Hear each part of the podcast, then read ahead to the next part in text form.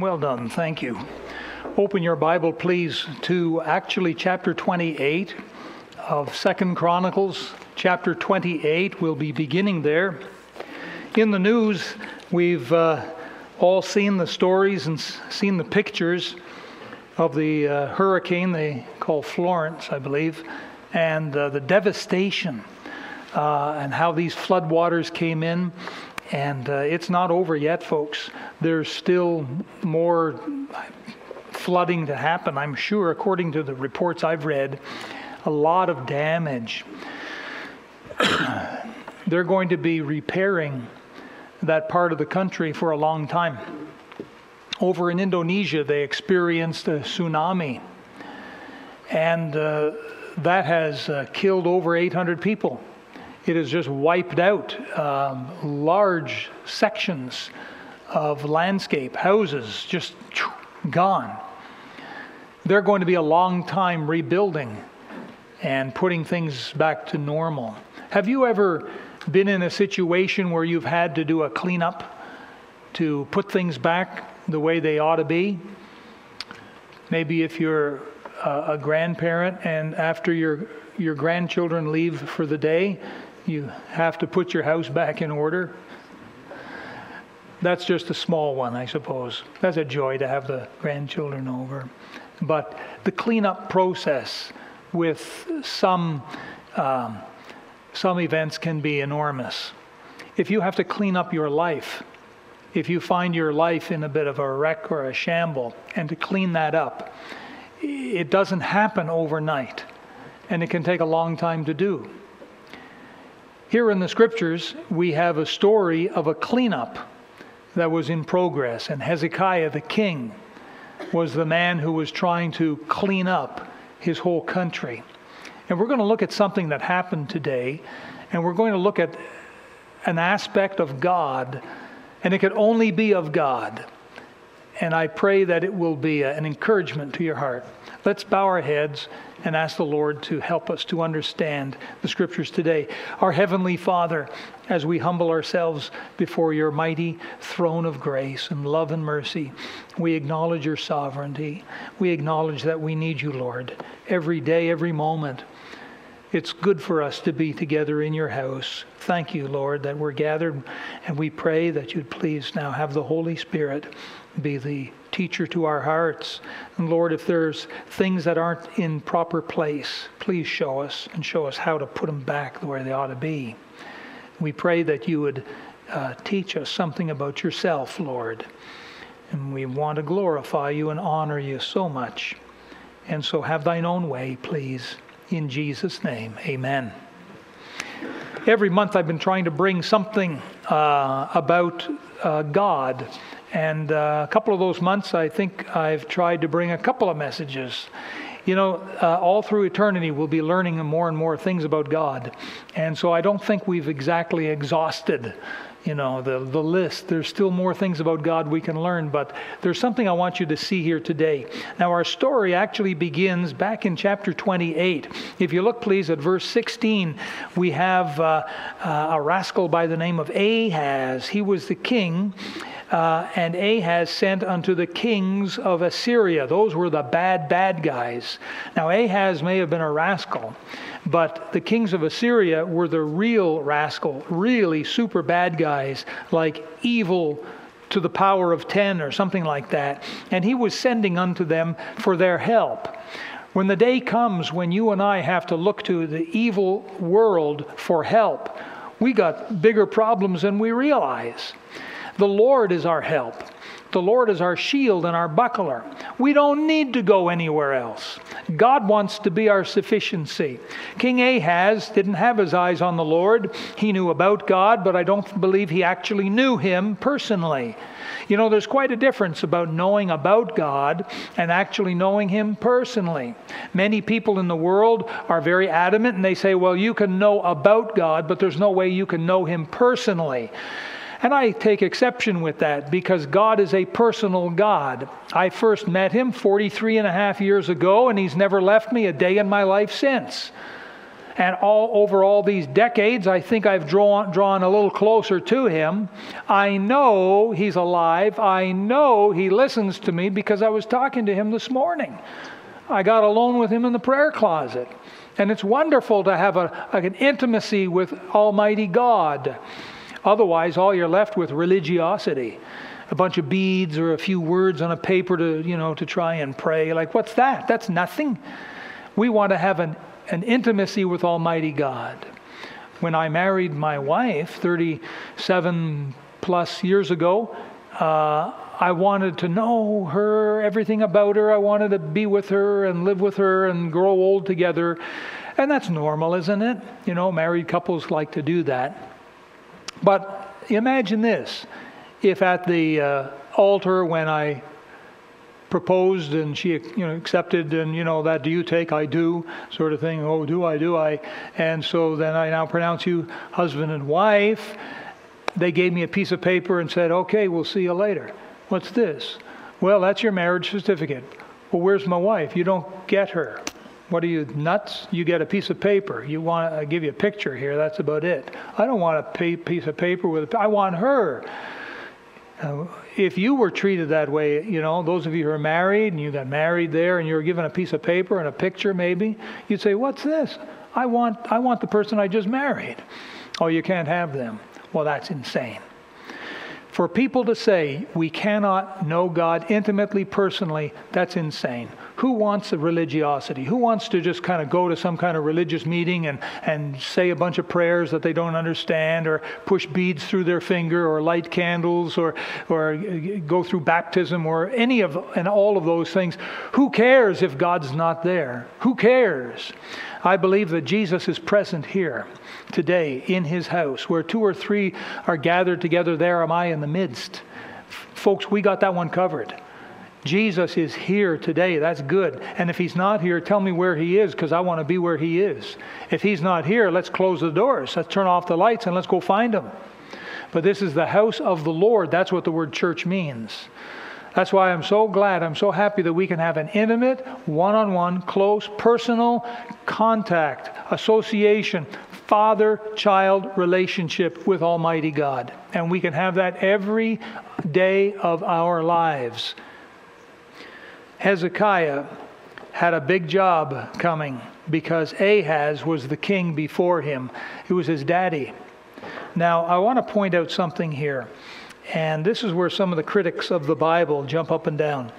If you look, please, um, let me see, let me see, let me see. Get to verse 19. Uh, For the Lord brought Judah low because of Ahaz, king of Israel, for he made Judah naked and transgressed sore against the Lord. Tiglath-Pileser, king of Assyria, he's the bad, bad guy came unto him and distressed him, but strengthened him not. And so, poor old uh, Judah and Israel, all the land, the Holy Land there with all their people and everything, they got trounced real good. All goes back to this idiot named Ahaz. And uh, if you look at verse 23, at the end of verse 23, it says, But they were the ruin of him and of all Israel. And uh, the context there is idolatry. And that's pretty much what Ahaz uh, had in his home was idols. You know, idolatry will ruin a man. It will ruin a man. Idolatry will ruin a man. If you and I do not worship the one true and only God, the Creator God, beside whom there is no other, there are not multiplicities of God, there's one God. And if we do not know Him and worship Him, then what do we got? An idol? What do we got in our home? What do we got in our heart, in our head? It's got to be some kind of idol if we're not worshiping the one true God. Now, verse 27, some of the enemies of the Bible say, okay, uh, Ahaz slept with his fathers and they buried him. Okay, well, he, was, he died, he was 36 years of age when he died. 36 years of age when he died. Now look at the end of the verse. And Hezekiah, his son, reigned in his stead. Okay, so the 36 year old man had a son. How old was his little boy? Chapter 29, verse 1 Hezekiah began to reign when he was 5 and 20 years old. How old does that make him? I think someone said it 25. 25. Wait a minute, just a minute, hold on, hang on, I can do the math. His dad was 36 and he's 25? Oh, come on, you see, that's got to be an error in the Bible. And the enemies of the Bible jump over things like this. Uh, that means that he would have had to been 11 or 12 years of age when his son was born. Come on, that's impossible. Well, I have an answer for those people. Come on, that is possible. Listen, on January 20th, 1998, a 12 year old boy named Sean Stewart of Sharnbrook, England, fathered a six pound baby boy. And he was 12 years old. So don't tell me it can't be done. Ahaz was a wicked guy. And so I have no problem believing the Bible, thank you. He was messed up, wasn't he? Sounds like he was messed up since he was a kid. Some people are that way.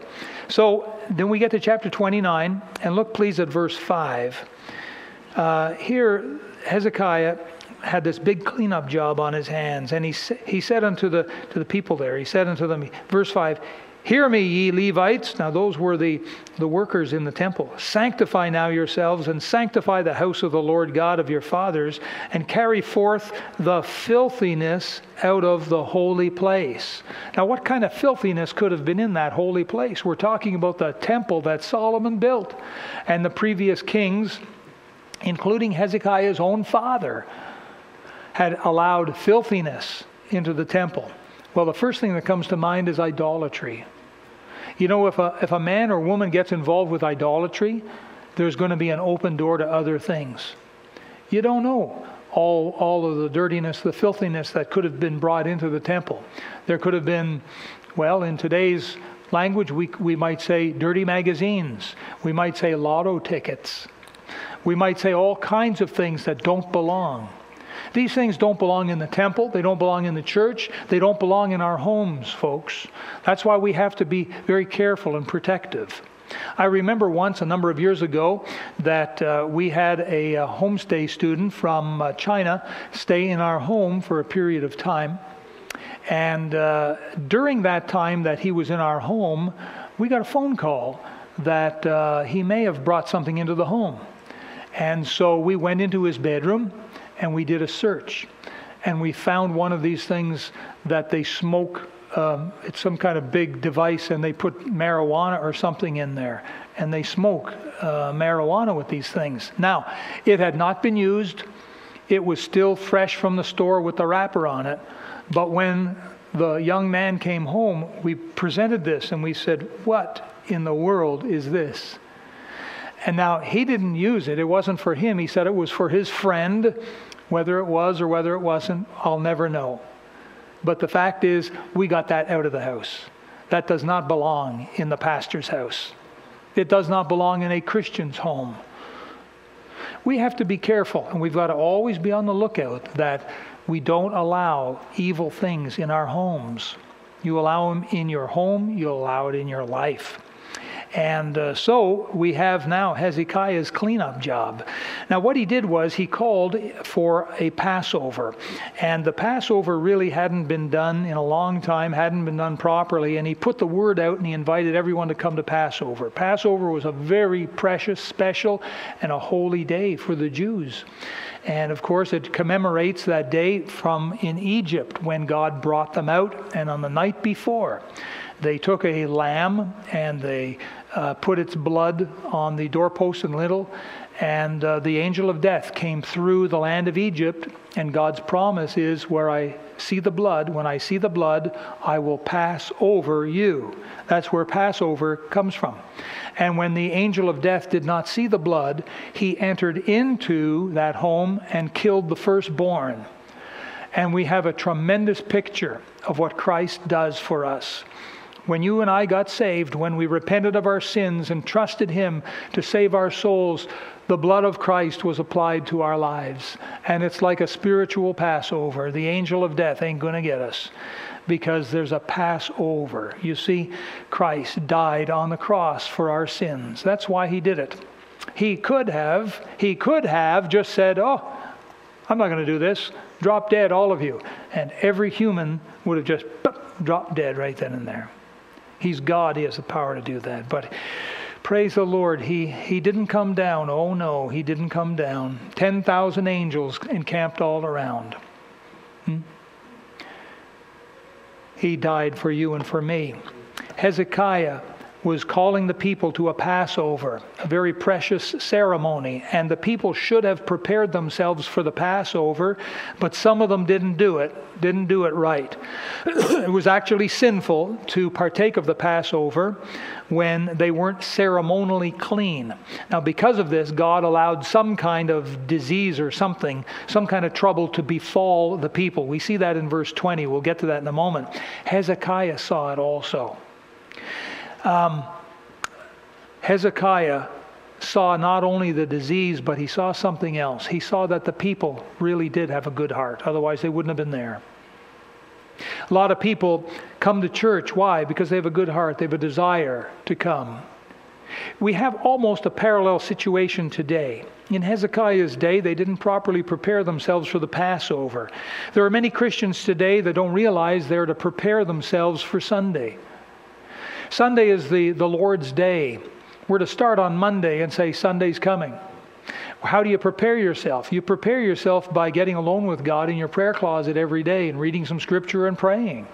And next day you do it again. And each day you're walking with Him Tuesday, Wednesday, Thursday, Friday, Saturday, and you're saying, Man, tomorrow is Sunday. I'm going to get to go into the Lord's house with God's people. Praise the Lord. And many Christians don't realize that they're to be building toward the Lord's day. In many Christian homes, the children are not taught, hey, kids, Sunday's coming. And so when Sunday comes, it's just, uh, just a, uh. And so a lot of Christians make this mistake. They don't prepare themselves properly. And so when they, come to, when they do come to church, they're not getting out of it as much as they ought to. Now, I say that Hezekiah knew that the people had a good heart. That's why they showed up. And so what he did was he prayed for them. And he prayed that the Lord would pardon the people. And look at verse 19 again, chapter 30, verse 19 it says here that prepareth his heart to seek God, the Lord God of his fathers, though he be not cleansed according to the purification of the sanctuary. And so he specifically mentioned their fault. And in verse 20, we see that God heard and answered Hezekiah's prayer and pardoned their sin. Verse 20, the Lord hearkened to Hezekiah and healed the people. So that's how we know that God had sent some kind of problem. You know, God does that sort of thing from time to time to get our attention. Not every cough or cold or headache or backache or something is, you know, meant to get our attention because of some loose living. But you know, sometimes it is. Sometimes, in order to get our attention, God has to make the wheel fall off. So, oh, what happened? And it gets us thinking, and then the Holy Spirit says, hmm, maybe we need to spend time with God over this. Sometimes it happens where out of the blue something goes kablooey and it shouldn't. Out of the blue, a sickness comes, a financial loss, or some eruption in the home or with a friend or at work or something that just, you know, what is this? It could be. It could be God trying to get our attention when that sort of thing happens. Now, among other things, this passage clearly shows us the willingness of God to forgive his people. I'm going to say that again because this is really important, folks. The willingness of God to forgive his people. Now, bear in mind something that the people did not continue in their error, thinking that God would just automatically forgive them. That's what he does. Not so. Romans chapter 6 What shall we say then? Shall we continue in sin that grace may abound? God forbid. How shall we that are dead to sin live, live any longer therein? The woman taken in adultery was forgiven by Jesus, but then he said to her, Go and sin no more. You remember that. In Psalm 66, David wrote, If I regard iniquity in my heart, that means if I make room for it, if I make excuses for it, if I allow it to stay there, if I regard iniquity in my heart, the Lord will not hear me. But we can conclude that God is good simply by the evidence that he is willing to forgive his people. I say it again, he is willing to forgive his people.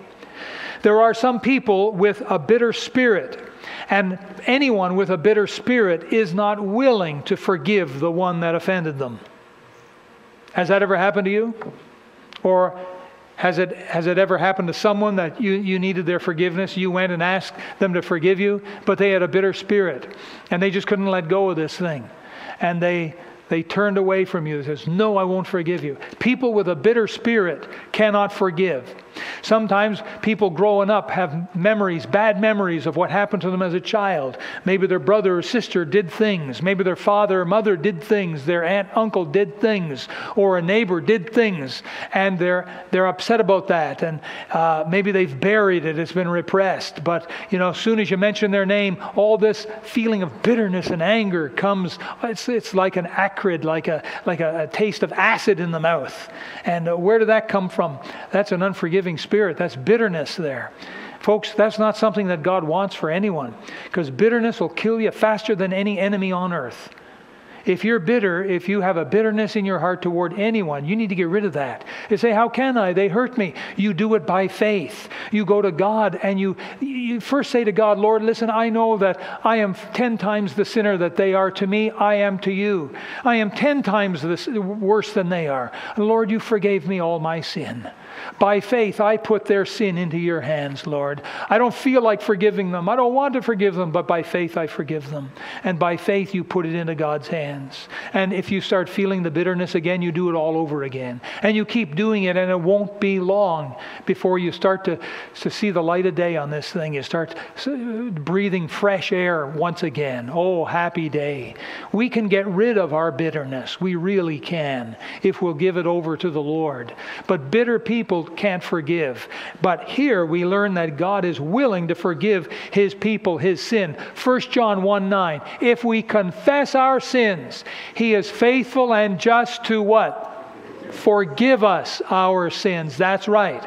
If we'll go to God and ask God's forgiveness, He is faithful and He is just. He is, it's like in a court of law. He's justified to do it, to forgive us our sins. On what basis is He justified? On the basis of His Son, Jesus Christ, who died for those sins. And so God is willing to forgive the sins of his people. We conclude that God is good simply by the evidence that he is willing to forgive his people. You look at a mother, and a mother, by her very nature, is willing to forgive her child. And so, God, by His very nature, is willing to forgive us our sins.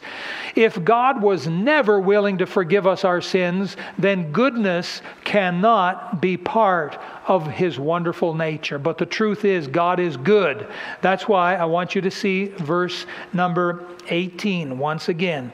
Look at the end, the last, the last sentence, the last statement here of verse 18. Read it out loud with me. The good Lord pardon everyone. Now let's read it again, please, all together.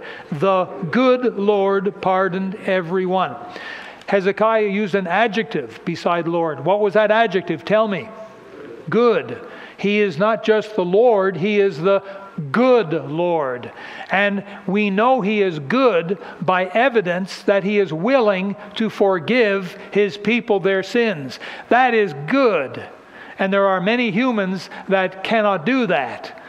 That means they're not good. Well, maybe. But we know that God is good, it's part of His nature. For you and I, goodness, in order for goodness to permeate through our lives, to reach every aspect of our lives, in order for us to be good, we got to practice that. We got to go to God. Actually, they say there's two things that need to happen. If you are a person that wants your life to be marked by goodness, two things need to be ha- happen. Number one, you need to be born again. You need to be born again. As long as your father's the devil, you cannot be a good person. Uh, you can be some kind of uh, socially moral person, but in the eyes of God, you cannot be a good person until you become part of His family. Because you see, God is good, and He imparts that to His children.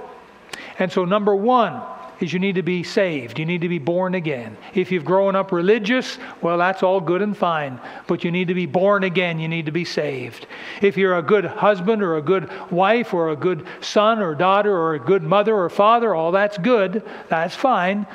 But you still need to be born again.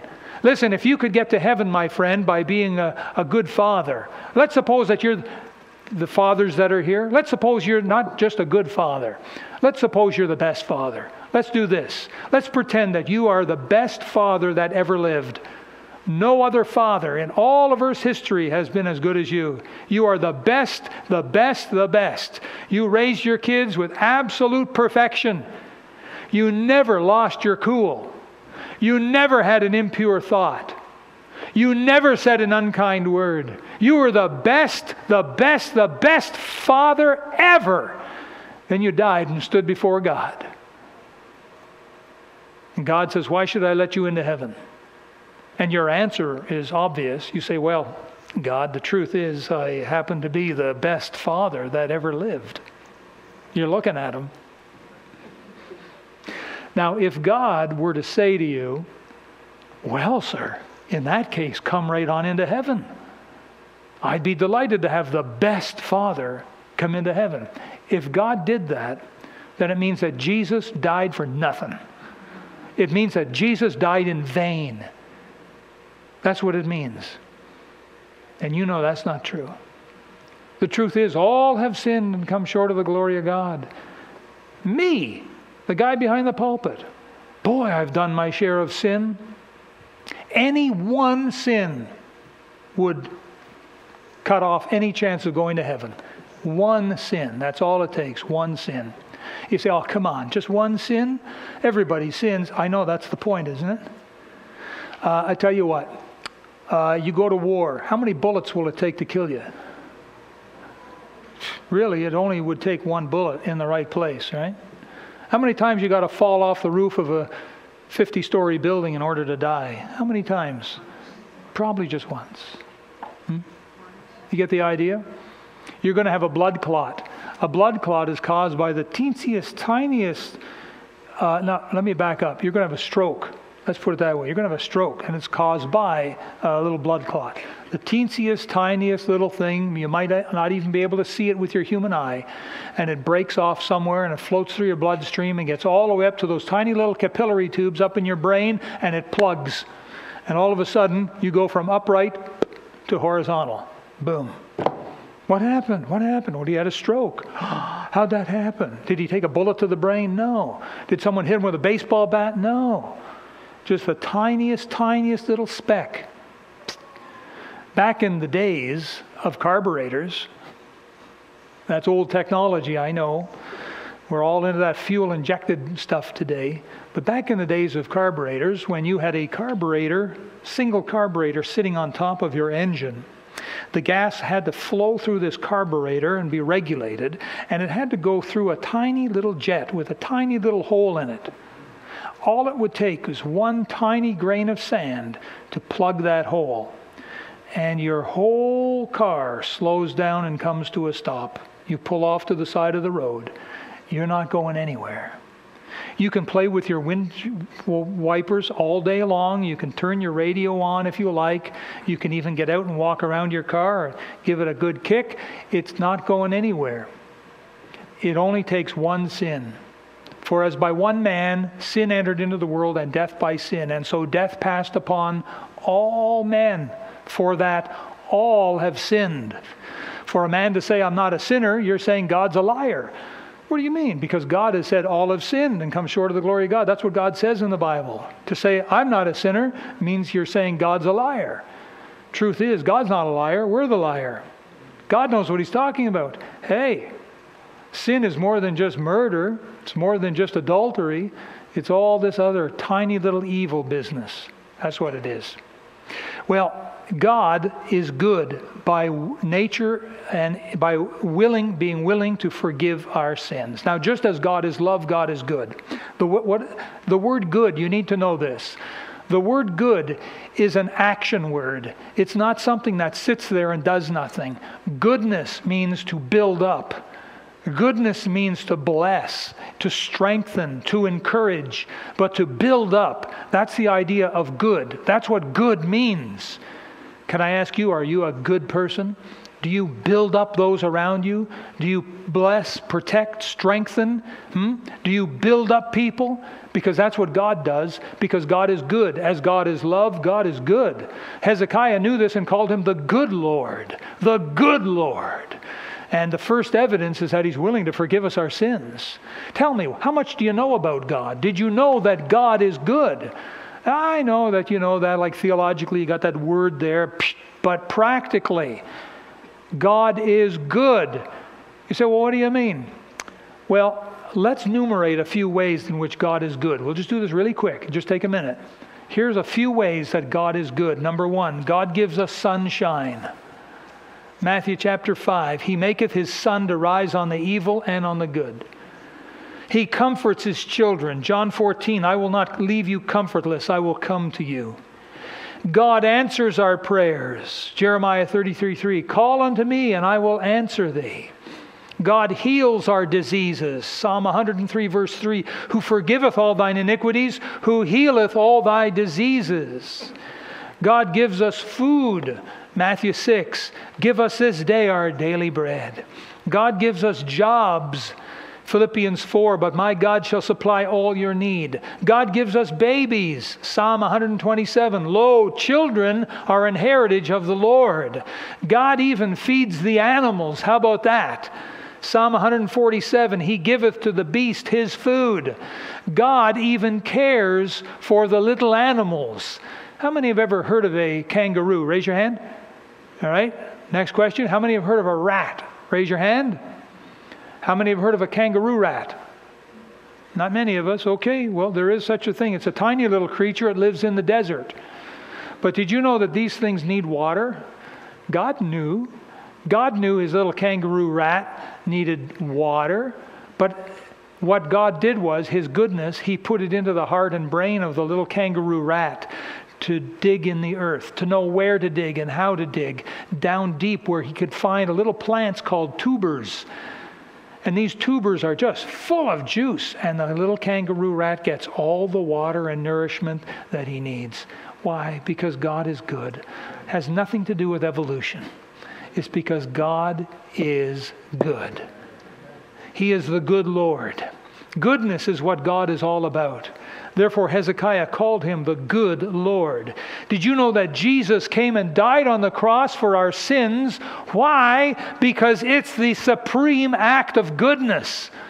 There is nothing ever done in all the earth's history that matches that.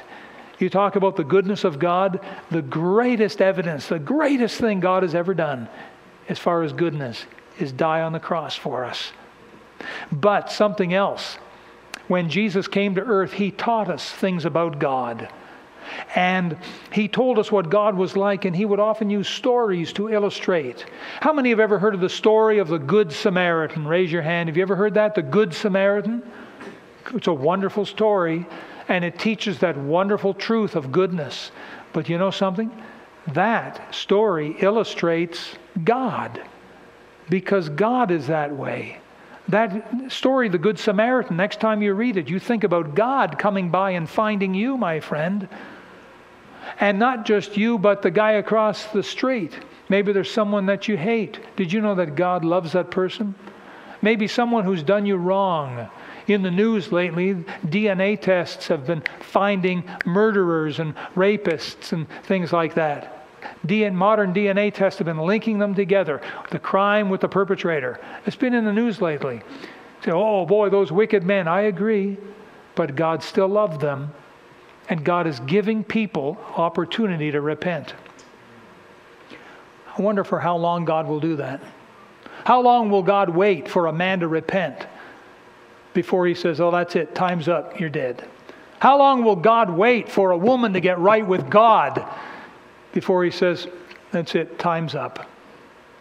Oh, the goodness of God, because God is good. The Lord is good. He is the good Lord. Psalm 84 11. For the Lord God is a sun and shield.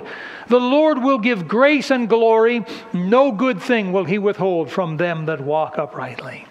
Take your Bible and let's turn to the right to the book of Psalms. We'll do a real quick little look at a couple of Psalms here. And let's look and see if we can't learn a little more about the goodness of God. Go to Psalm 81. Would you do that, please? Psalm 81.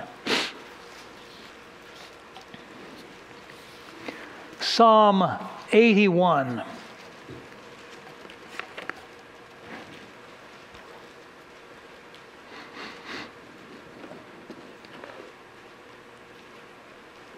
Let's do this together. I'll read verse 1, you read verse 2.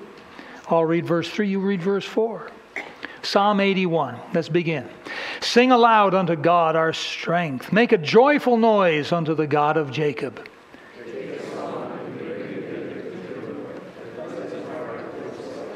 Blow up the trumpet in the new moon in the time appointed on our solemn feast day.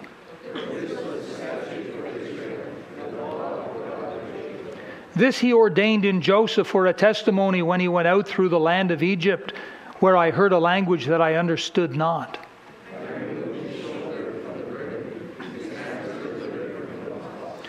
Thou callest in trouble, and I delivered thee. I answered thee in the secret place of thunder. I proved thee at the waters of Meribah, Selah.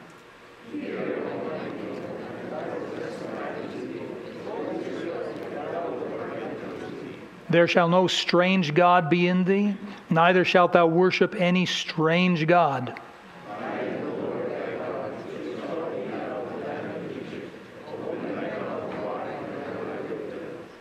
But my people would not hearken to my voice, and Israel would none of me.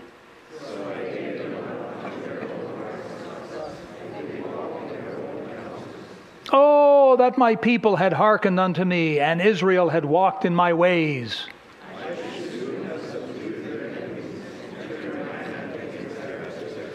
The haters of the Lord should have submitted themselves unto him, but their time should have endured forever.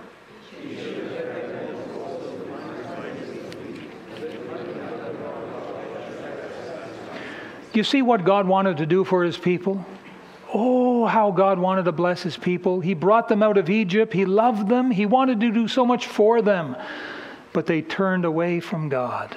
Isn't that something? They were the losers because they turned away. Turn over two pages to Psalm 91. Psalm 91. We'll do the same thing. I'll read verse 1, you read verse 2. Psalm 91.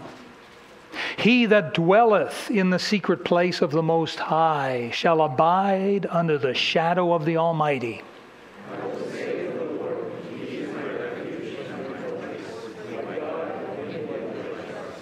Surely he shall deliver thee from the snare of the fowler and from the noisome pestilence.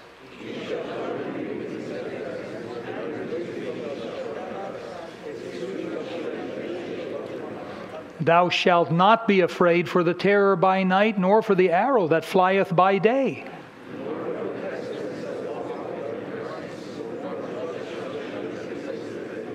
A thousand shall fall at thy side, and ten thousand at thy right hand, but it shall not come nigh thee.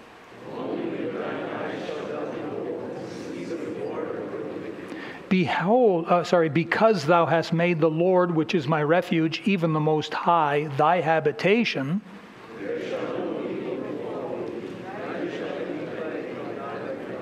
For he shall give his angels charge over thee to keep thee in all thy ways.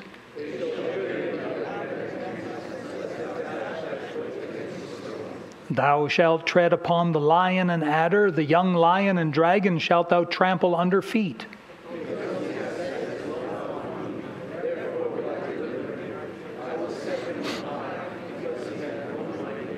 He shall call upon me, and I will answer him. I will be with him in trouble. I will deliver him and honor him.